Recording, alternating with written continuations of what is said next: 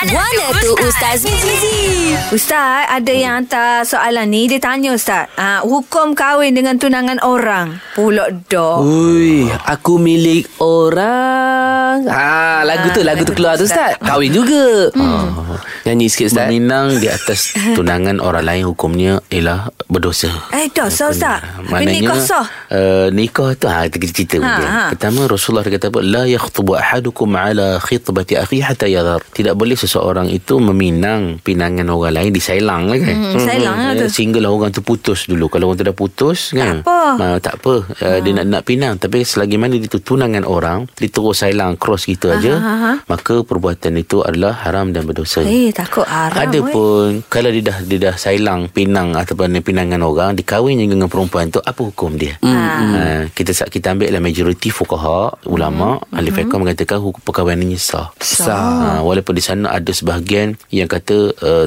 tak sah Ya, kalau belum berlaku persetubuhan mm-hmm. kena kena apa kena kena pisahkan mm-hmm. kena apa kena apa ni uh, maknanya batalkan perkahwinan mm-hmm. tapi kita ambil apa, apa pandangan majoriti ulama mm-hmm. hukum perkahwinan orang yang ber, apa ni kahwin dengan tunang orang mm-hmm. hukumnya sah tapi perbuatan dia ber, berdosa Kalau tunang tu dah, dah ithmi kata ulama ha, Sah kalau tunang tu dah putus Tak Ah, apa. kalau dah putus tak Tapi apa putus sebab kita ha Ha, putus sebab kita Putus sebab kita tu Tak boleh. Dengan sebab kerenah angkara kita Kezaliman kita Orang yang menjadi penyebab kepada tu Tetap ada saham Dia punya dosa dia Dosa lah Eh, kan? Senang cerita tak payah nak ambil hak orang.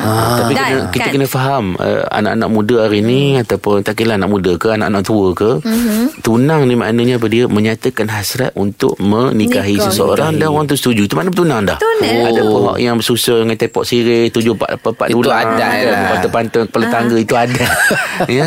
Ah, Maknanya. Hari ni kadang-kadang kita tak sedar. Anak-anak kita Sebenarnya dah bertunang Dah senyap tu Ah, Di Facebook WhatsApp WhatsApp Instagram Ketuk-ketang Ketuk-ketang Berdua tu rupa-rupa Bertunang Ah, dah Dia tu. dah menyatakan hasrat kahwin Lepas tu- Jadi tu Setuju. kita mak ayah tanya dulu. Ini ada orang nak minamu ni? Ah. Awak ni? Awak dah ada orang Kena nyatakan hasrat nikah dengan awak? Ada dah dia kata. Oh, tunang? ha, Tanya pasal-pasal malak-malik Oh betul juga. Ah, tu. Kalau ramai Ha? Pas seorang-seorang Ni lelaki ada dua tiga orang One gewek. tusong lah Kena one tusong ah, Okay jelas Ustaz.